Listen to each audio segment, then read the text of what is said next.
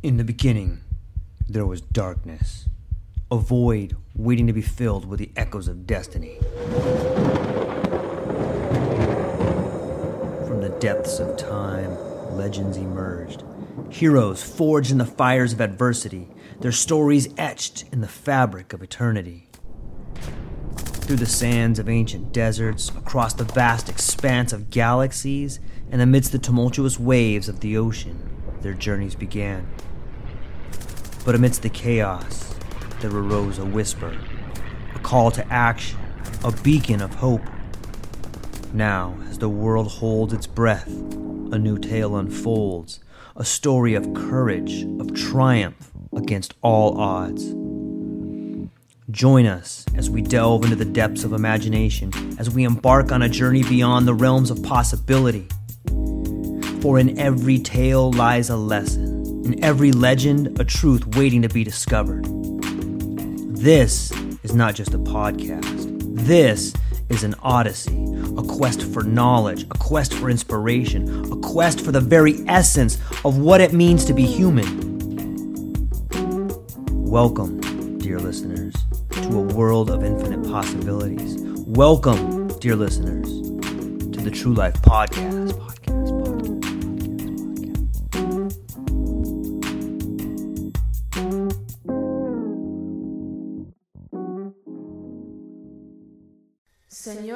Señoras, nosotros tenemos más influencia con sus hijos que tú tienes, pero los queremos. Creado y regado de Los Ángeles.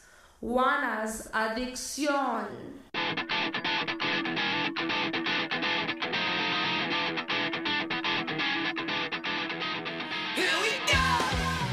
Ladies and gentlemen, welcome back to the True Life Podcast on this beautiful, amazing Thursday.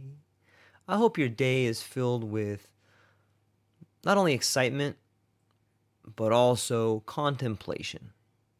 Sometimes it's well worthwhile to take a few quiet moments to think about those things for which you're thankful for a few minutes of quiet contemplation to clear your mind and realize that you are the fragrance and flowers, that you exist in all that exists, like a speck of dust floating in a beam of light shining down through a hole in the roof of a dark room. Boom! There you go, ladies and gentlemen. Think about that for a minute. Since we're thinking about deep thoughts, I wanted to touch upon an issue that I have been thinking about for quite some time. I actually wrote about it in my book, Terror Before the Sacred, that is out on Amazon now. Fascinating book, if I do say so myself, with a shameless plug. In that book, I talked about how you can see yourself in nature how I believe that nature has a fractal component to it. I'll give you the example of the snail shell. I've done it in other podcasts, I've done it in my book, and I'm going to do it for you now. Think about a snail shell. Have you ever wondered how a snail shell comes to be? Well, our slithering, slimy, so happy little creatures are born with this calcium rich protrusion on their back, which is the first ring in the shell. And as they're born, they seek out the green, calcium rich nutrients in your garden. And that's why they're always eating everything in your garden, and you seem to want to take them and throw them, get them out of your garden. However, imagine if now that we've imagined the small snail and how their shell was brought about, let's think about a full grown snail and a snail with a huge shell and the spiral pattern that it seems to take, the sort of almost astrological shape. And by that I mean something like a spiral galaxy. So if you were to take a snail shell and uh, cut a cross section of it, you would see, for lack of a better word, chambers or rooms that are similar in shape, however, bigger in size. So it's a repeating pattern of ever growing similar shapes. That is the shell of the snail. And the way you could think about that is by thinking about your daily routine. For an adult, it's probably wake up at five, go downstairs, make breakfast, get your kids ready for school, get out the door, go to work, do your job, come home, eat dinner, talk to your spouse, go to bed. Wake up in the morning, go downstairs, get ready, go to work, come home, go to bed. Wake up, go to st- go downstairs, get ready for work, go to work. Come home, go to bed. Get up, go to work, come home, go to bed. Get up, go to work, come home, go to bed. And if you think about that repetitive pattern, as you get older, there may be more to do in that pattern. Maybe you got to take your kid to school. Maybe you get a new job. Maybe you buy a bigger house. The chamber gets bigger, the room gets bigger, but the pattern stays the same. The same way in which a snail shell grows ever bigger rooms, so too do you grow in your patterns with ever bigger rooms. However, the pattern remains the same. I want you just to think about that for a minute. I give other examples in my book, but here's another way to look at it the organism is a model for the planet. So, if we can use the snail shell as a way to recognize repetitive patterns, not only in a calcium rich protective shell of a snail, but we can also see the patterns of our lives represented in the model of the snail shell. We can also see it on a bigger scale, the way erosion works, the way the forces of the earth work. So we can see this fractal nature of from the smallest life forms all the way through the planet on which we live it's a crafty way of verifying the idea that you are part of the universe recognizing itself. Have you heard that before? We are all part of the universe recognizing ourself. I was listening to an interesting conversation between Jordan Peterson and, and Dawkins. And somewhere in the conversation, they had mentioned that the organism is a model. An organism that operates in the world has to be a model of that world in order for it to be able to operate in that world. I'm going to say it again because I think it's very profound. An organism that operates in the world has to be a model of that world in order for it to be able to operate in that world. So that means all life forms, but not only life forms, but ideas. If we look at ideas that have a life of their own, those ideas must operate using a model of the world in which we live. So, can you think about some ideas that maybe you have, or maybe organizations that you're part of that operate by the same rules that you do? Here's one for you off the top of my head money is free speech, corporate personhood. You see, this is kind of an odd one. And this is why I think corporations are failing we have given corporations personhood. We have decided that corporations are people. And so they are able to have some of the same rights as people. And that's fine. However, you have to treat them like people if you're going to use that model. So, if we hold that model to be true, then corporations should be able to be given the death sentence the same way that some places give people death sentence. There should be that model. There should be the threat of that model there. If there's a person who's a serial killer and is found in Texas, Texas will apply capital punishment. They will kill that person. And in my opinion, rightfully so. However, if you're a corporation and you kill thousands of people for profit, you get rewarded. In some ways, a serial killer is a lot like a corporation. A serial killer, be it like John Wayne Gacy or the Night Stalker, seems to be an irrational individual that takes pleasure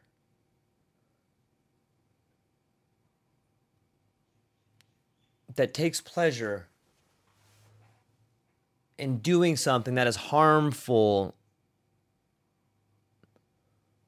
potentially even to the death of somebody else. I know they didn't come out exactly like I wanted it. A serial killer is someone who, for a psychological reason or an emotional reason, for some reason, is willing to do what the rest of the world knows to be wrong. That's not perfect, but it's pretty good. Maybe they were hurt, maybe they were beaten, maybe there's a lot of different reasons why a serial killer does the things they do. A corporation, let me give you an example. I saw a documentary a while back about the Walton family and Walmart. And they showed these products that were in Walmart, and this was a this was a chair, like a, a big rocking chair or something to the effect. And they showed this rocking chair you could buy at Walmart for like 60 bucks or $65. And then they went to the sweatshop in some third world country where a woman was making that chair and she was making a penny a day, working ridiculous hours in an incredibly poor environment.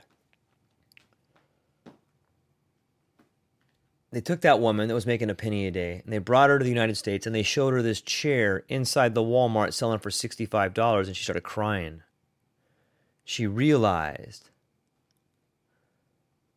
the incredible, unfair nature that was the reality in which she lived.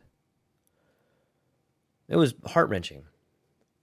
You see this person in a third world country that has kids, has nothing, and is making a penny. One penny. And they show what the final product is selling for, and it's it's mind blowing. Well, they take this film, they take this girl's testimony, they take the video, and they show it to the Walton family, and they say, "Look, do you think maybe you could pay this person one more penny?" And without blinking an eye, the representative of the Walton family says, I'm trying to figure out how to get her a penny less. See, that is psychopathic in nature, which brings me to the idea of Jon Ronson's book, the the psychopath. I think it's called the psychopath theory. I don't know. Look it up. I'll try to put it in the show notes. But it's called. Uh, you know what it's called? It's called the psychopath test. And in this book, Jon Ronson details the. There's a test you can take. Anybody can take it. In fact, I think it's big in psychological circles, and I think it's probably in the DSM. But if you answer yes to the majority of these questions, then you can be labeled a psychopath. And he gives evidence in his book that the majority of people leading corporations do, in fact, have psychopath tendencies, which leads me full circle back to the idea that corporations are like serial killers, which means ideas, which means the planet on which we live must, on some level, be psycho, be psychopathic. Is that a word, psychopathic? Right, that gets back to my premise of the organism is a model. So, on some level, we do live in a world that is Machiavellian. On some world, on some level, we do live in this world where the strong survive. On some level, if in fact the psychopath can make it to the top and lead, then this world we live in must, on some level, operate in those same terms. And if that's the case,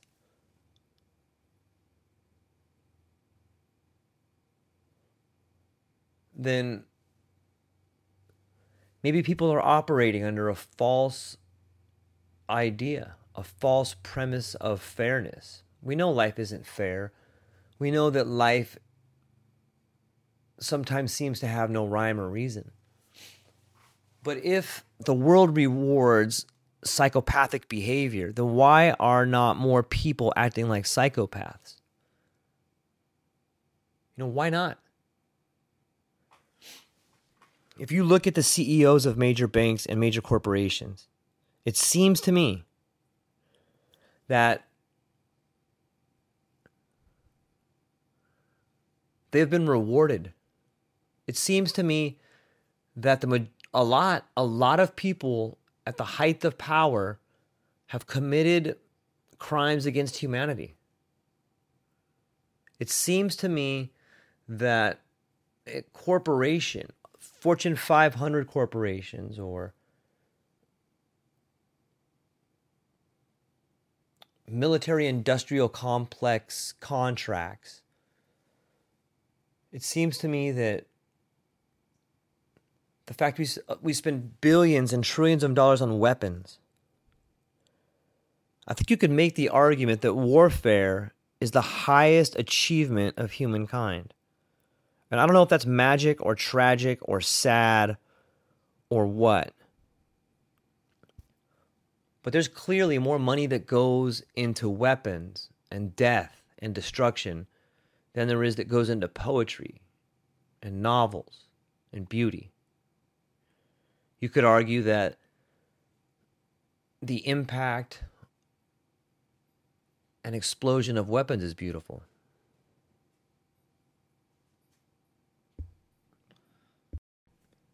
You see, and this just gets us right back to the model.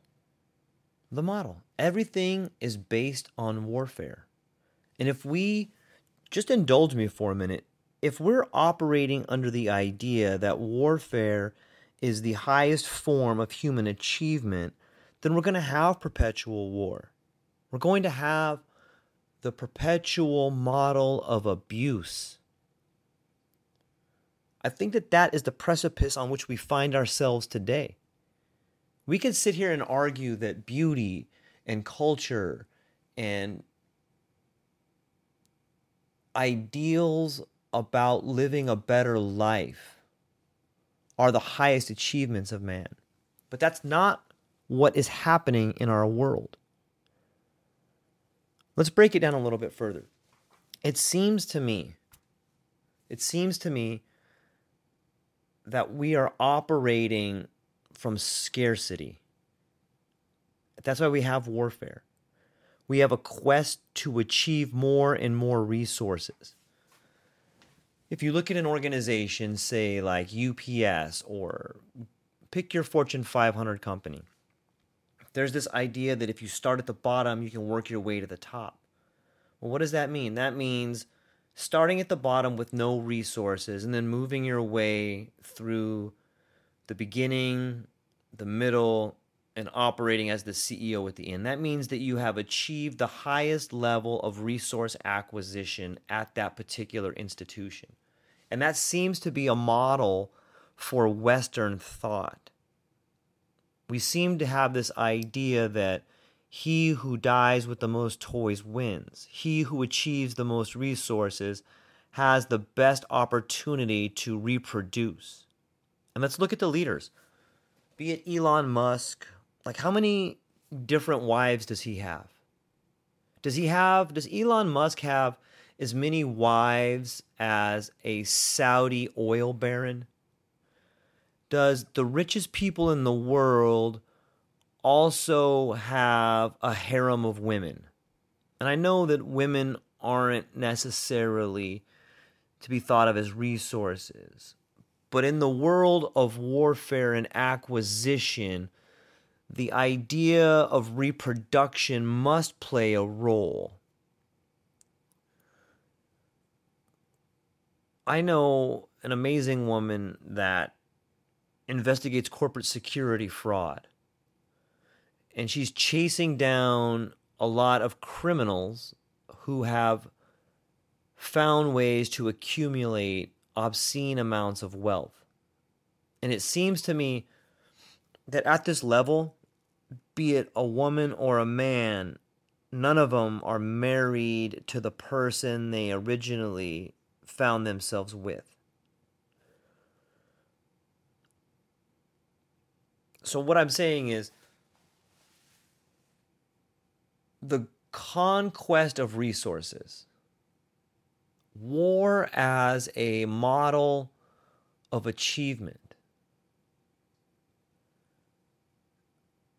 will ultimately be the end of the human race. If we if we hold these ideals that conquest and war and weapons are everything.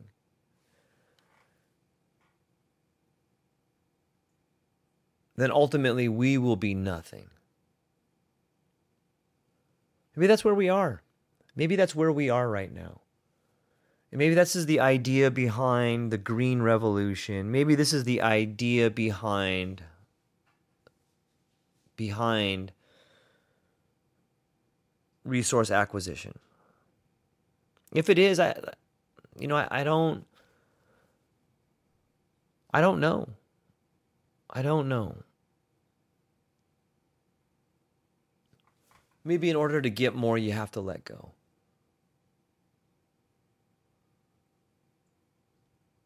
Well, that's what I got for today, ladies and gentlemen. I hope everyone has an amazing day. I'm going to dig down a little deeper. I think it's a very interesting conversation to have. And I think we can get more into Western ideas versus Eastern ideas. And for the record, I don't I don't want to believe that warfare is the highest form of human achievement. I don't want to believe that. But there's a lot of fucking evidence that it might be. Anyways, ladies and gentlemen, that's what we got for today. Aloha Thursday. Let's get up and get at 'em.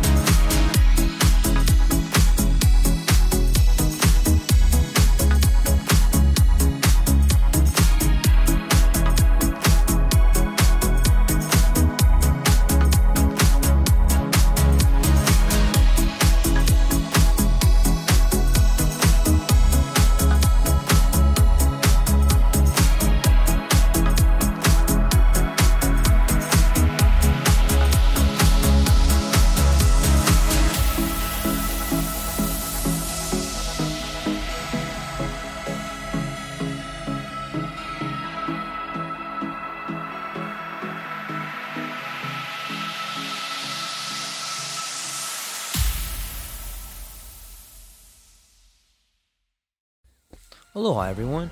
Thanks for taking a moment to hang out with me in the True Life podcast. I truly appreciate it. If you're taking some time to listen to this, whether it's your first podcast with me or you've been with me the whole way, I truly want to say thank you from the bottom of my heart. Additionally, I would like to try to inspire everyone. The world is a crazy place, and if you listen to your heart and you take some chances, I really think the world will unfold in front of you in ways you can't imagine. I've been doing the podcast for about five years. Last year, I decided to take the plunge. Well, circumstances dictated that I took the plunge, and I did.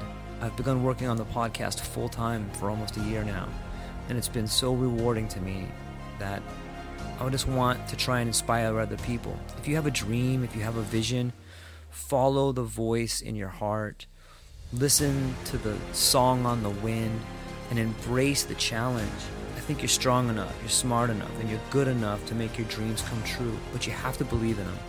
And I truly believe wholeheartedly that if you take a chance, a real chance on what is possible, then your dreams will unfold in front of you.